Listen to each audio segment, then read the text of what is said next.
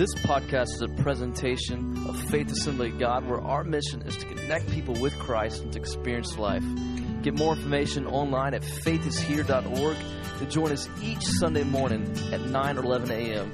Thank you for making this podcast a part of your week. And what a great day to come together in the house of the Lord, worship Him, and enter into His presence today. Take your Bibles out, turn to 2 Timothy chapter 2. How many came hungry for the Word of God today? Ready to receive what God has for us this morning? 2 Timothy chapter 2.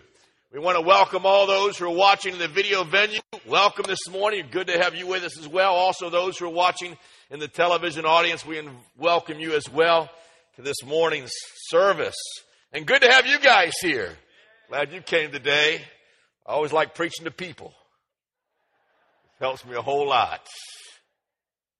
2 Timothy chapter 2, verse 14. Now, Paul, let me give you a little background. We are in a series on equipping and training believers to do the work of the ministry. This is what God has called our church to do. It's one of the purposes of Faith Assembly of God to equip you for ministry. That took us to the book of Second, First and Second Timothy. There's probably no better place. Paul is encouraging his beloved son in the faith, Timothy, to pastor the church at Ephesus He's encouraging him in the face of opposition and trials that are coming his way. And in this writing this letter, he is in many ways equipping Timothy to be a more effective minister of the gospel of Christ. Now I want to tell you, if it's good for Timothy, it's good for us. We learned a couple of weeks, there's no distinction between clergy and laity. All of us are involved in ministry. Amen. All of us are priests before the Lord. So I believe these words have great impact on our lives. They? Let's stand together for the reading of God's word. 2 Timothy chapter 2 and verse number 14. Remind them of these things, charging them before the Lord, not to strive about words to no profit, to the ruin of the hearers. Be diligent to present yourself approved to God, a worker who does not need to be ashamed, rightly dividing the word of truth. But shun profane and idle babblings, for they will increase the more ungodliness and their message will spread like cancer. If Hymenaeus and Philetus are of this sort, who have strayed concerning the truth, saying that the resurrection is already past, and they overthrow the faith of some. Nevertheless, the solid foundation of God stands. Having the seal, the Lord knows those who are His, and let everyone who names the name of Christ depart from iniquity. But in a great house, there are not only vessels of gold and silver, but also of wood and clay some are for honor, and some for dishonor. Therefore, if anyone cleanses himself from the latter, he will be a vessel for honor, sanctified and useful for the master, prepared for every good work. Lay also youthful lust and pursue righteousness, faith, love, peace with those who call on the Lord out of a pure heart, but avoid foolish and ignorant disputes, knowing that they generate strife. And a servant of God must not quarrel, but be gentle to all, able to teach and patient in humility, correcting those who are in opposition, if God perhaps will grant them repentance so that they may know the truth, and that they may come to their senses and escape the snare of the devil, having been taken captive by him to do his will. Father, today as we look at your word, I pray that you will open up our hearts this morning I pray, God, that we will be vessels that will suited for the master's use. I pray for vessels here today that need to be cleansed. I pray your cleansing blood will have its effective work this morning. I pray if there are those here today who are ensnared by the devil, they'll be set free today. I pray that all of us will have a re-examination of our hearts and lives today, so we may know how to please you. We ask all this in your mighty, mighty name. Amen and amen. God bless you. You may be seated. People all around are hungry for the gospel of Jesus Christ. How many know our world's in a mess? And lives are messed up like never before, and they are searching for answers. They are looking for answers, uh, and we've got the answer, and it's in the Lord Jesus Christ. Jesus Christ teaches us in John chapter 4 that the, that the fields are white already unto harvest. And I believe the fields have never been whiter than are right now. We've got some white fields all around us. People are desperate to know about the Lord Jesus Christ. Uh, and he said, the harvest fields are white, the fields are plentiful, but the laborers are few. God is looking for laborers, looking for workers, looking for those who will get involved in the harvest of the Lord, not just those who will come to church week after week, but God has an assignment. He has called us to get into the harvest fields and help to bring that harvest in. But the question for us today is are we a kind of vessel that God can use? Is our vessel cleansed? Are we a vessel of honor? And this is what Paul writes Timothy in this second chapter. And he teaches us how we can be useful for the master's purpose and prepared for every good work. How can we become vessels that God can use. I want to give you four things this morning. If you got your outlines in the back of your bulletins, you can jot these down together. How do we become a vessel that God can use? Number one, we've got to be a student of the Word. Say that with me a student of the Word. Verse 15 Be diligent to present yourself approved to God, a worker who does not need to be ashamed, rightly dividing the Word of truth.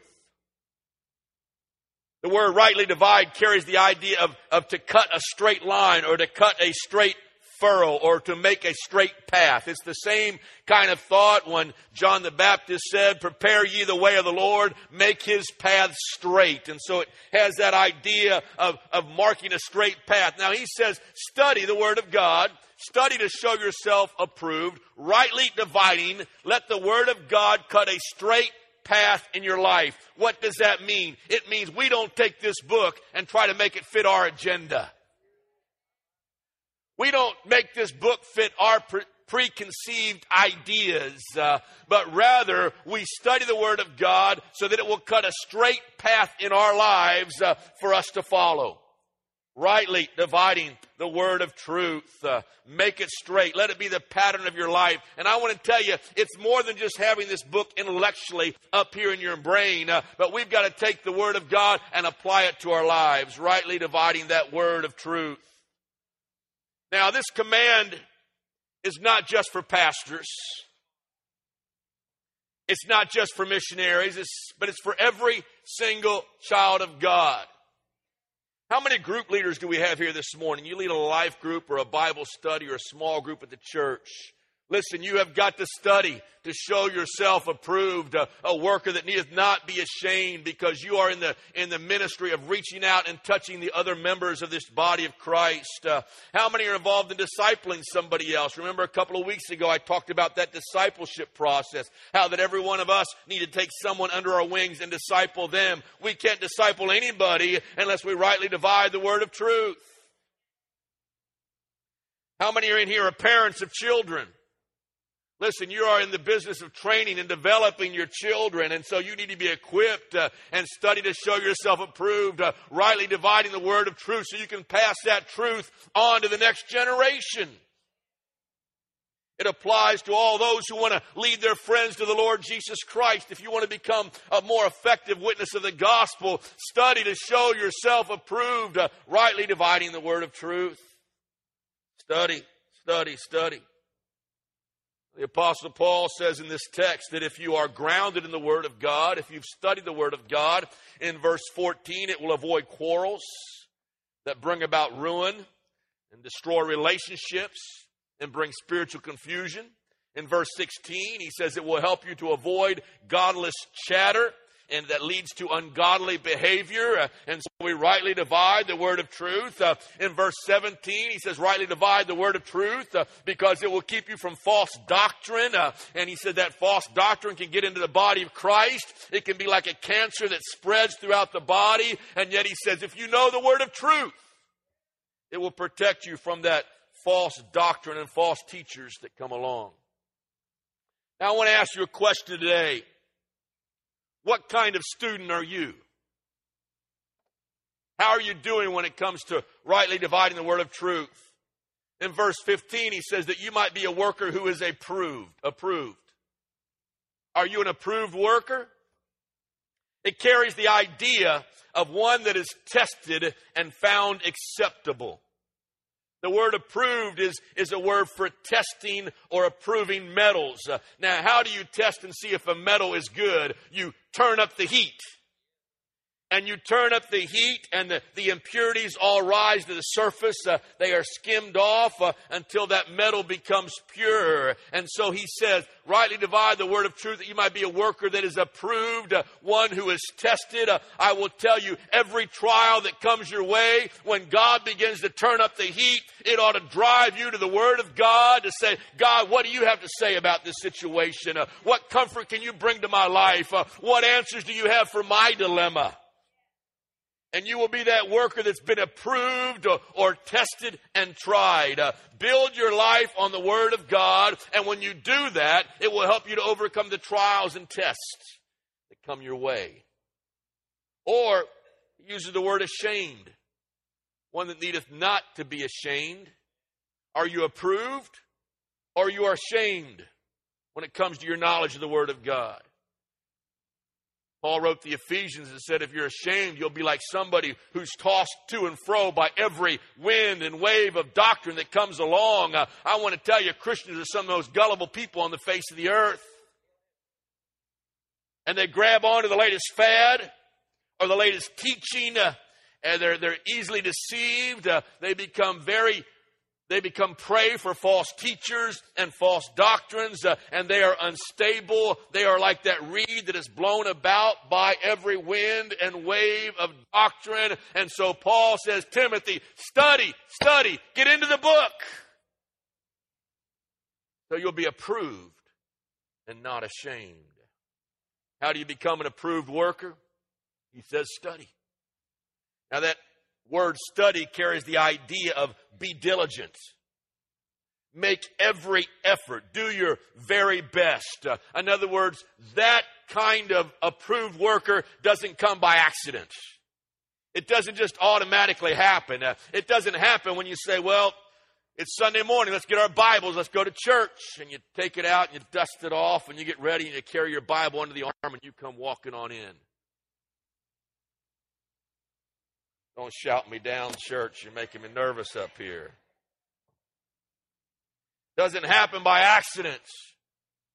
It's faithful day by day studying the Word of God. Every one of you ought to have a one year Bible reading plan of some sort.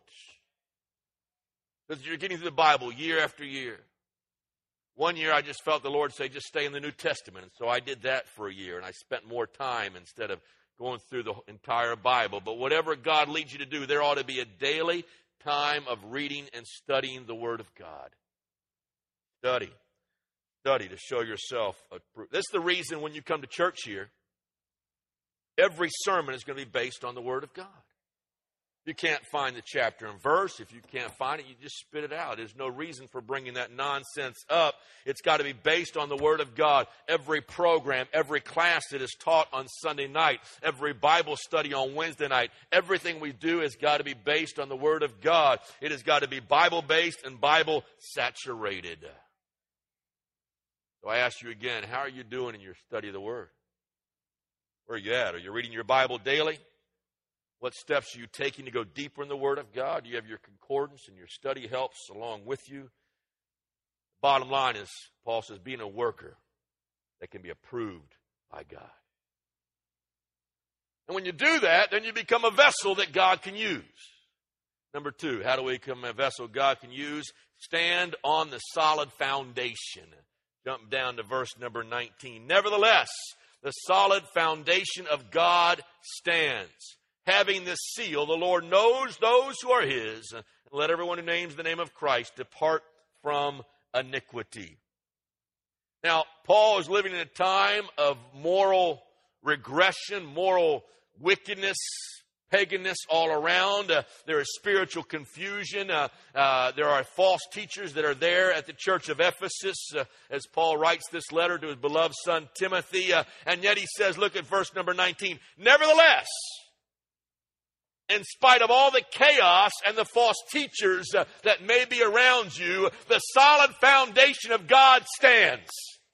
It cannot be shaken. Uh, if you will build your life and your teaching and your doctrine on the foundation of Christ, it will stand the test of time. Jesus Christ is the foundation that we can build our lives upon. Now, the good news for us today is the church does not belong to us. This is not your church, it's God's church. Doesn't belong to us. It's on the foundation of the Lord Jesus Christ. Now, now look at the, the verse there.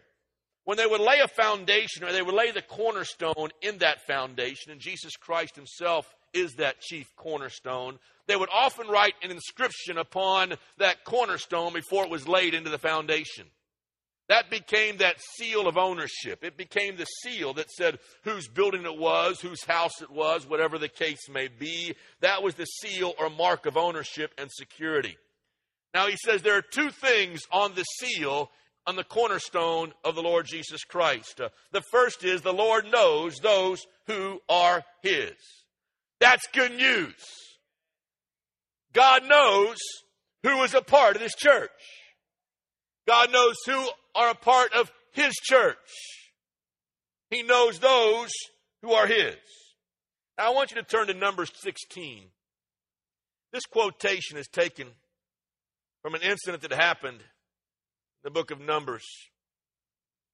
Children of Israel have come out of the land of bondage in the land of Egypt. They are on their way to the promised land. And there is a rebellion that takes place along the way. Let me give you the backdrop very quickly. Korah, Dathan, and Abiram lead a rebellion against Moses and Aaron. They gather around them 250 other leaders who are going to follow these three stooges. And these guys said to Moses, basically, and I'm summing it up here, Who made you boss, Moses? Who put you in charge of us? Who made you the pastor of this congregation of some two million people out here in the middle of the wilderness? And when Moses and Abiram and, and Korah say that, or excuse me, Dathan and Abiram and Korah say that, Moses immediately falls to his face. He lays prostrate on the ground because he knows, uh oh, trouble's coming. Look out! You don't speak against God's anointed. You don't speak against God's ordained leadership for the body. Because to do so is to speak against God, and you better look out. Now, jump down to verse number five, and this is where the quotation is taken from the cornerstone of the church. And he spoke to Korah and his company, saying, Tomorrow morning the Lord will show you who is him, his, and who is holy, and will cause him to come near. And that one he chooses, he will cause to come near to him. Now, I want to tell you, that's great. God knows who are his. And he says he will cause those who are his to come near to him. Isn't that good news? If you are called and chosen by God, He will cause you to come near and draw close to Him. Uh, that is the inscription on the foundation. That is the Lord Jesus Christ. Uh, that is the inscription on His church. Uh, he knows who are His.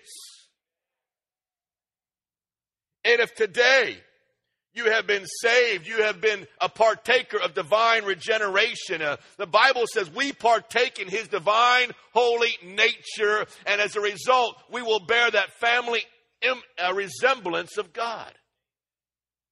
We'll begin to look and act and sound like the Lord Jesus Christ because we are His, and He knows who are His, uh, and we are partakers, the Bible says, of His divine nature.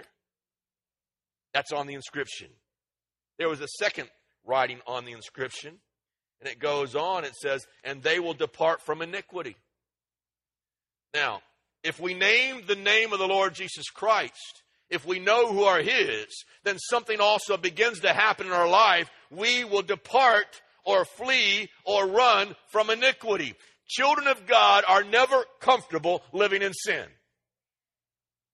If you are a true child of God this morning, you're not comfortable around sin. And living in sin and being a partaker of sin. Uh, we are called to something that is higher and better in our lives. Uh, and deep inside, we always want to do that which pleases our Heavenly Father, and that is to depart from wickedness. Now, this second inscription is also taken from Numbers chapter 16. Jump down, if you would, to verse number 21. Let me finish this little story for you. Separate yourselves from among the congregation, that I may consume them in a moment. Then they fell on their faces and said, O God, the God of the spirits of all flesh, shall one man sin and you be angry with all the congregation? Now, God is so angry, he's about to wipe them all out. So the Lord spoke to Moses, saying, Speak to the congregation, saying, Get away, get away, say that, get away from the tents of Korah, Dathan, and Abiram. And Moses rose and went to Dathan and Abiram, and the elders of Israel followed him. And he spoke to the congregation, saying, Depart now from the tents of these wicked men. Touch nothing of theirs, lest you be consumed in all their sin.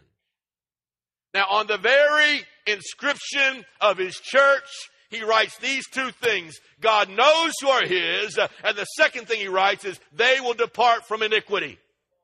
Both of these inscriptions are taken from Numbers chapter 16. Uh, and he says, get away from their tents.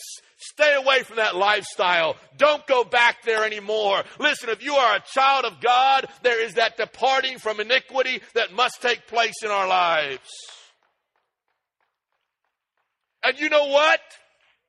When he says depart from iniquity. He didn't say that to the children of Israel to knock, to rob them of their fun in life or their joy or whatever else you may think of. He was trying to save their lives uh, because the ground would open up uh, and those three dudes along with 250 other followers uh, were swallowed up into the ground alive.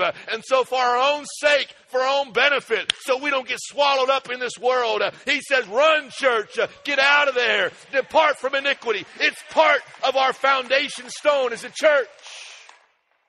The church carries the idea of the called out ones. Uh, if we are the bride of Christ, we are called out from the wickedness of this world. Uh, church, listen to me. Don't be messing around in the bars uh, and the alcohol and the party life and the immorality and the lying and the stealing and everything else that goes on in this world. We are not of this world.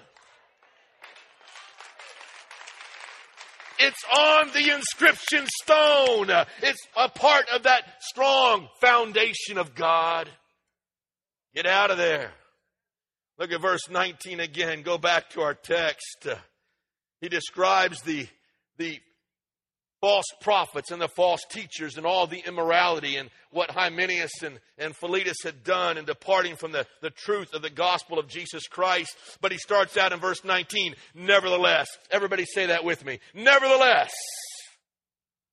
Nevertheless, the foundation of God stands.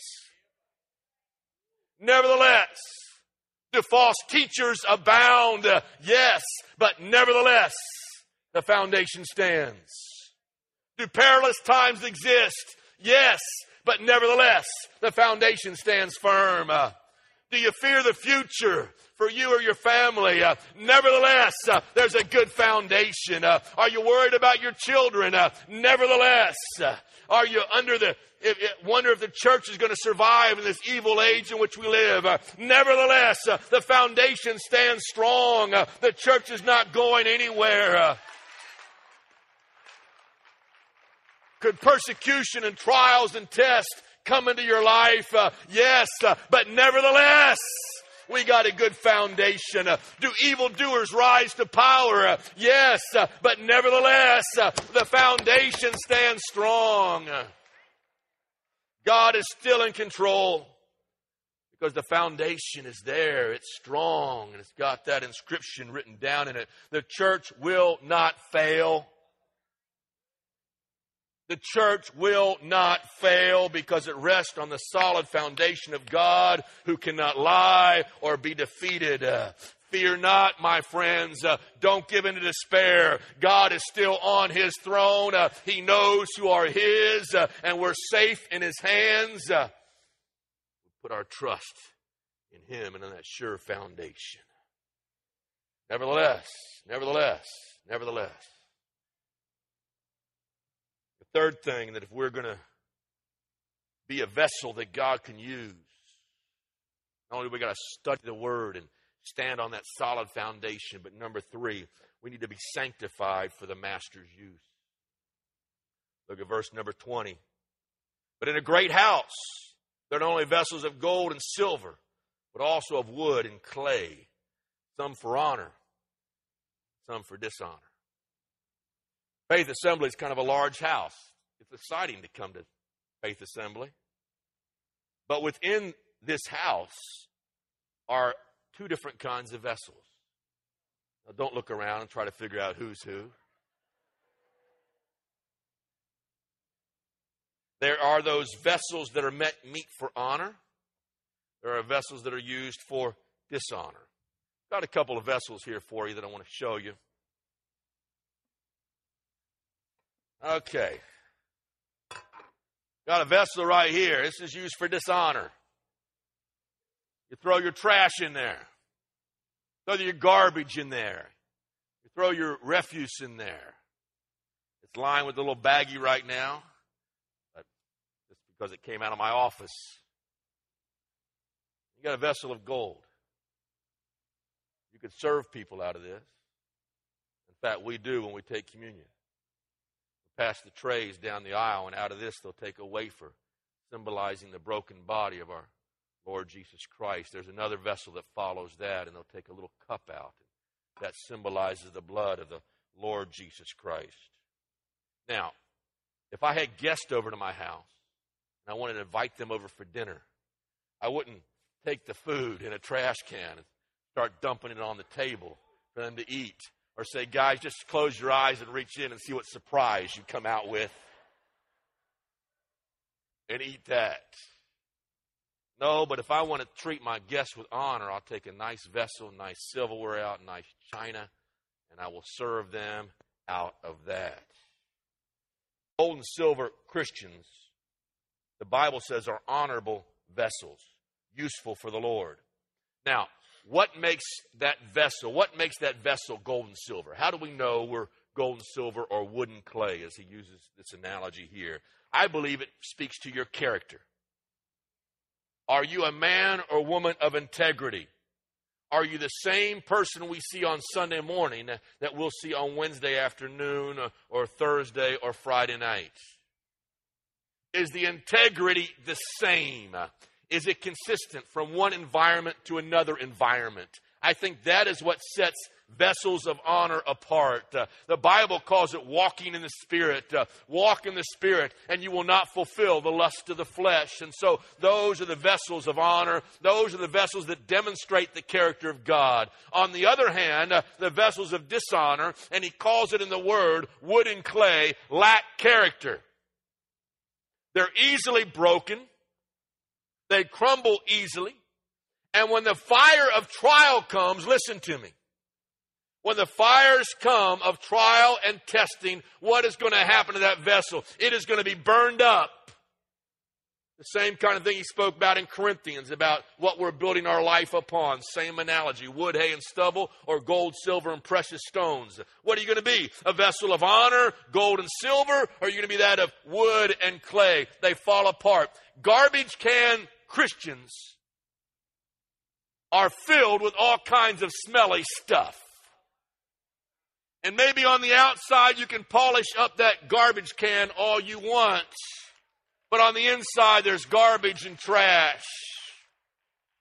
And you are a vessel of dishonor because there are those secret hidden sins in your life. Uh, no one else may see your thought life. Uh, they may not see you on your computer late at night. Uh, they may not see what you're watching on television. Uh, they may not see what you're reading by yourself. Uh, they may not notice those kind of things. Uh, they're all on the inside.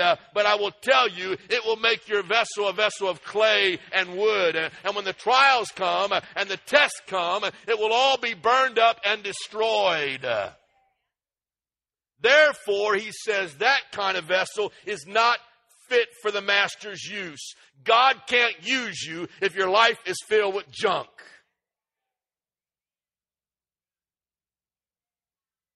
trying to help you guys this morning. Now, here's the good news you don't have to stay that way. You don't have to remain that way. Look at verse 21. Therefore, here's the good news if anyone cleanses himself from the latter, he will be a vessel of honor, sanctified and useful for the master, prepared for every good work. You don't have to stay that way. If anyone cleanses himself, if you've been living a garbage can life, you don't have to remain that way. Isn't that good news? You may be angry. You don't have to stay that way. You may be bitter. Don't have to stay that way. You may be filled with lust. Don't have to stay that way. You may have a critical spirit. You don't have to stay that way. You may have a foul temper. You don't have to stay that way. You can change, uh, but you'll never change until you want to. You'll never change until you really want to. There's an interesting story. Jesus Christ goes by a pool. There's been a lame guy that's been laying there, I think, for 38 years, if I remember correctly, laying by that pool. And Jesus says something to him that just kind of blows our imagination. But when you think about human nature, you understand why he said it. He says, Do you want to be healed? I'd be saying, Yeah, look at me. I want to be healed. I've been here for 38 years. But you know what? Some people become so used to their weakness uh, and their failings, uh, and they blamed everybody else all their life. Uh, and he says, You know, I've had nobody to throw me into the pool. It's everybody else's fault I'm like I am. It's my mom and dad's fault I'm like I am. And on and on it goes, and we blame everybody else around us. You see, it's a great question because not everybody wants to be well.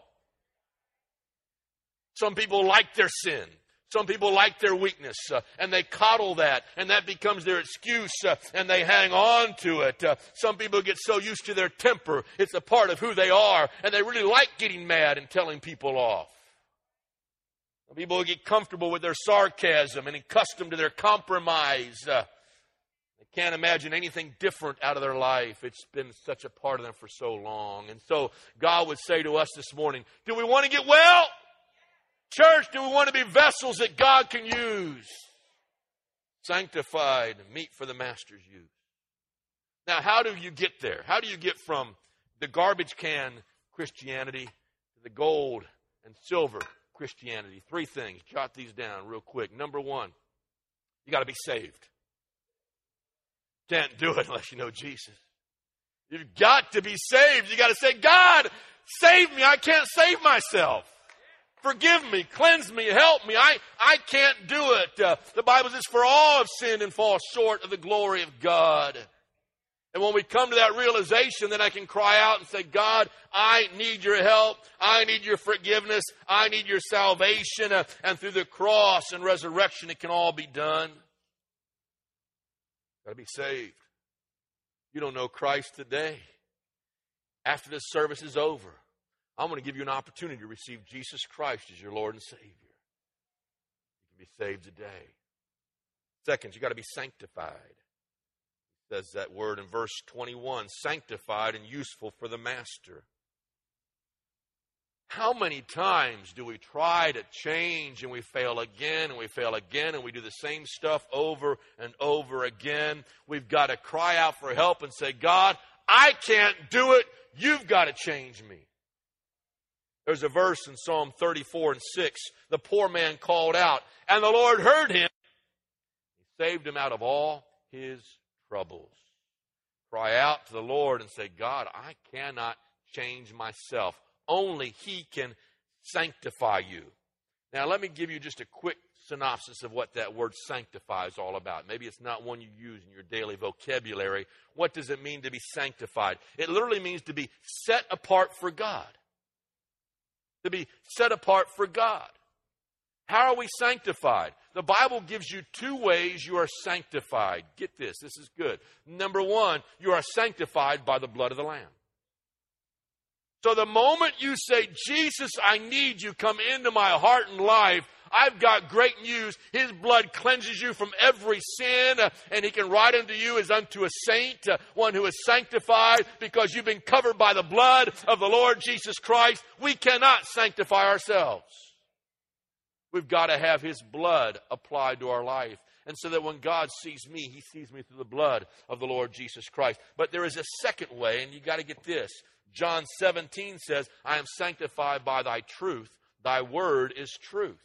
And the Bible talks about the washing of the water of the Word of God. So what happens is that in Christ Jesus, I am sanctified in Him because I'm covered in His blood. But every day I get into the Word, the Holy Spirit renews my mind uh, so that I am being changed from grace to grace, from glory to glory. I am being transformed into His image. Uh, the more time I spend in Him in prayer, the more I gaze into His face, uh, the more I become like Him. I become that reflection of the Lord Jesus Christ. I grow in Him and so sanctification is that ongoing process. Uh, and then it says in First John, and when he returns, uh, we shall see him as he is, and then we shall be like him.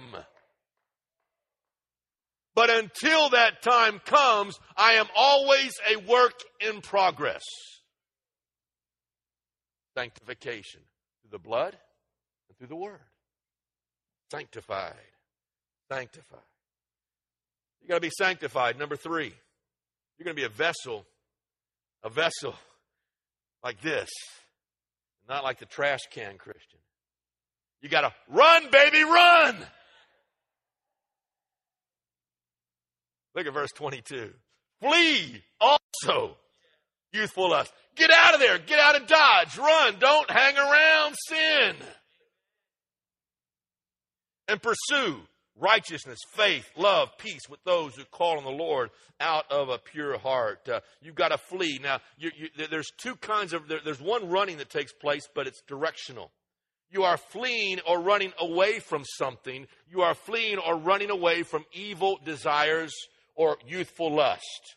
Now, let me just throw this in here. He's not only talking about sexual temptation. Sometimes we think in terms of teenagers uh, and their hormones are racing, and so we think it refers to sexuality, and that can be a very powerful lust of the flesh, uh, but it can also refer to youthful anger, youthful arrogance, youthful pride, youthful envy, and on and on it goes. You talk about lust, it covers a myriad of sins.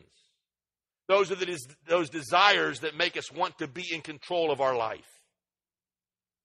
Flee those desires that we have in the natural to be in control, to be in charge. Uh, and so, in other words, he says, Timothy, grow up, mature. You shouldn't be the same way now that you were the day you were saved.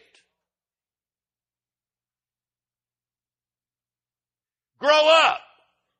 Flee, run, Get out of Dodge. Turn to Genesis 39. Great story.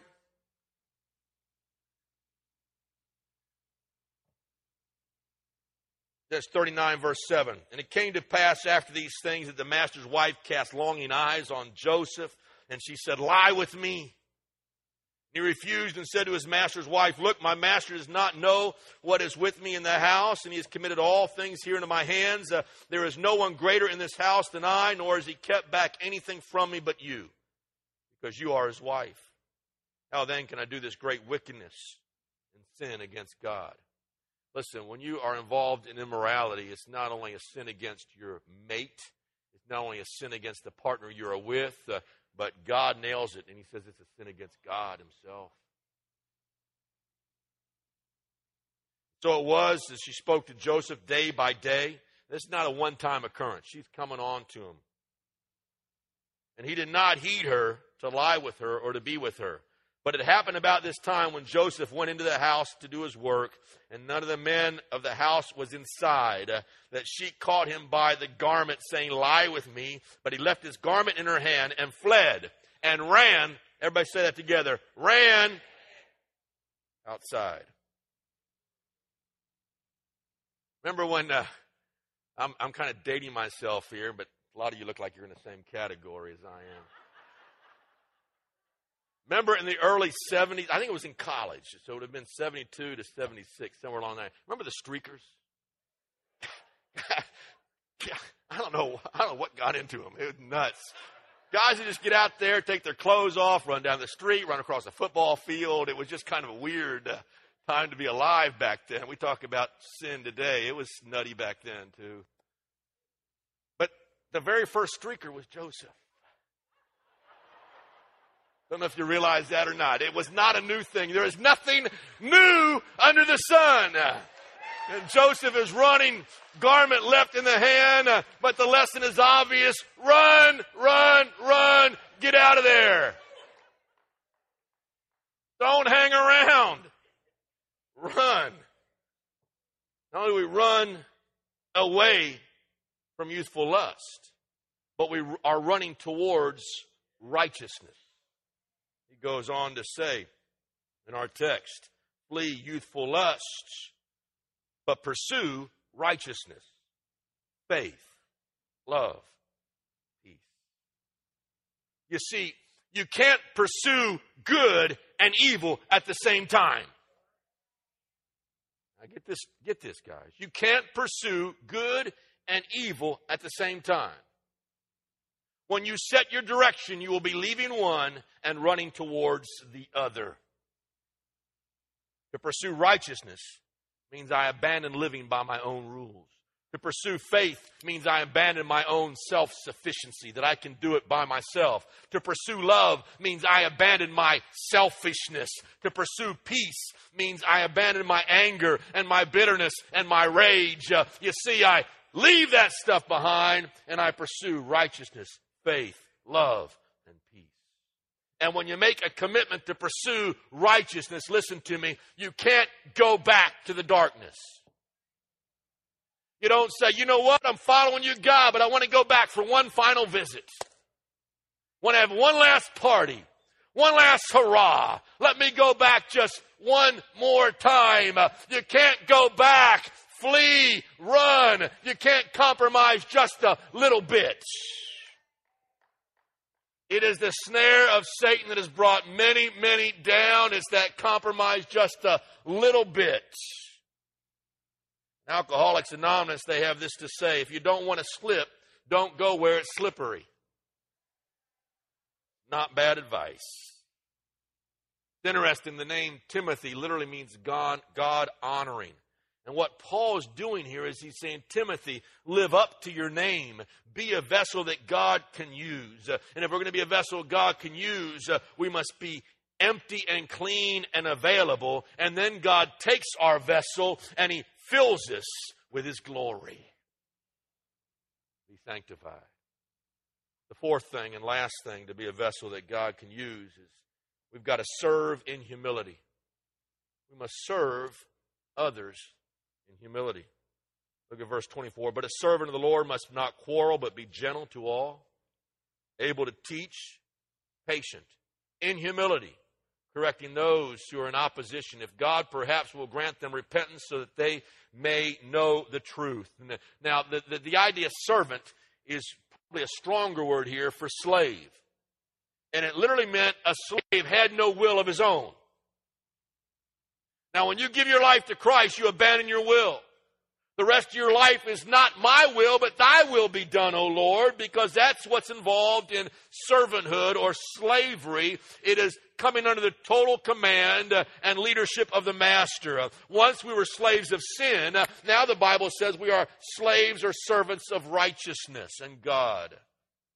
Now, Paul says in verse 23 avoid foolish and ignorant disputes knowing they generate strife. Uh, in other words, don't get involved in arguing or fighting or debating your point. Uh, it does no good. And in fact, I will tell you, some people will know how to push your buttons. How many know what I'm talking about? They know how to get us riled up. And Paul says, don't lose your cool. Don't fight back. Don't say things that you will later regret because your spouse or your friend or your coworker has pushed certain buttons. Uh, you see, we are not permitted to yell back to those who yell at us. What he says there. Avoid foolish arguments, ignorant disputes, but be gentle. Don't quarrel. Be patient. Be humble. They may curse at you. Guys, you can't curse back. Sorry about that. They may cut you off. Can't cut them off back. They may intimidate you. You're not to intimidate in return. Be gentle to all. You see, the bottom line, and Paul goes on, look at verse 26, that they may come to their senses and escape the snare of the devil, having taken them captive. The bottom line is this you can't intimidate anybody into accepting Christ. You won't win somebody by winning the argument. You may win the argument, but lose their soul in the end. Only the Holy Spirit can reach the lost and work on their heart. Uh, he says, if God, verse 25, if God perhaps will grant them repentance. God's the one who saves, not us. Now that's good news because that takes the pressure off me. Our part's to share the good news. Our part's to sow the seed in love. Only God can change the heart. You see, our problem is we get upset when lost people act lost. And we want to get even with them, and so we get down in the same mud pit they're in and we fight back. Because it becomes about winning. And Paul says, hey, they're lost. They're enslaved by the devil. What do you expect? Be gentle, be kind, be patient, be loving.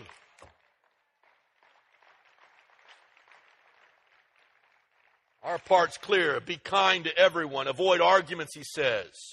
Always be kind. Be ready to speak to anyone who listens to us. Uh, uh, know what we're talking about. Study to show yourself approved. Do a little homework ahead of time. Be patient when attacked. Uh, teach the truth with a smile and then trust God for the results, for only God can bring repentance. Great advice. It's all about how God can use us. Gentle servants are desperately needed in this harsh world in which we live in. People are angry, they're harsh, they're bitter, they're always one upping, and it goes on and on. Gentle servants are what God is looking for. When we're a gentle servant, then God can use us. Our service to the Lord, our becoming a vessel that God can use, is the highest calling for any one of our lives to be somebody, to be a vessel, vessel of gold or vessel of silver. Don't be discouraged about the moral darkness all around you. These are great days to serve people. These are great days to serve the Lord. There are opportunities all around us. Even though there is wickedness abounds, that means there are more opportunities for us to share and show the grace and love of our Lord Jesus Christ. Uh, may God make us useful vessels, vessels of glory and honor. And how to do that? Be a student of the Word, stand on the solid foundation, be sanctified for use by the Master, and serve in humility. Now, this morning, listen to me.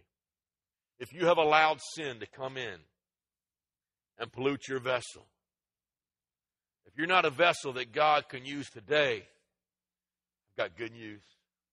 He's able to cleanse you. He's able to forgive you. He's able to bring you back to Himself. He's able to give you everlasting life.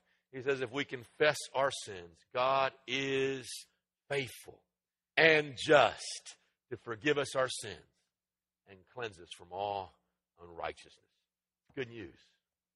Good news. I want you to bow your heads and close your eyes.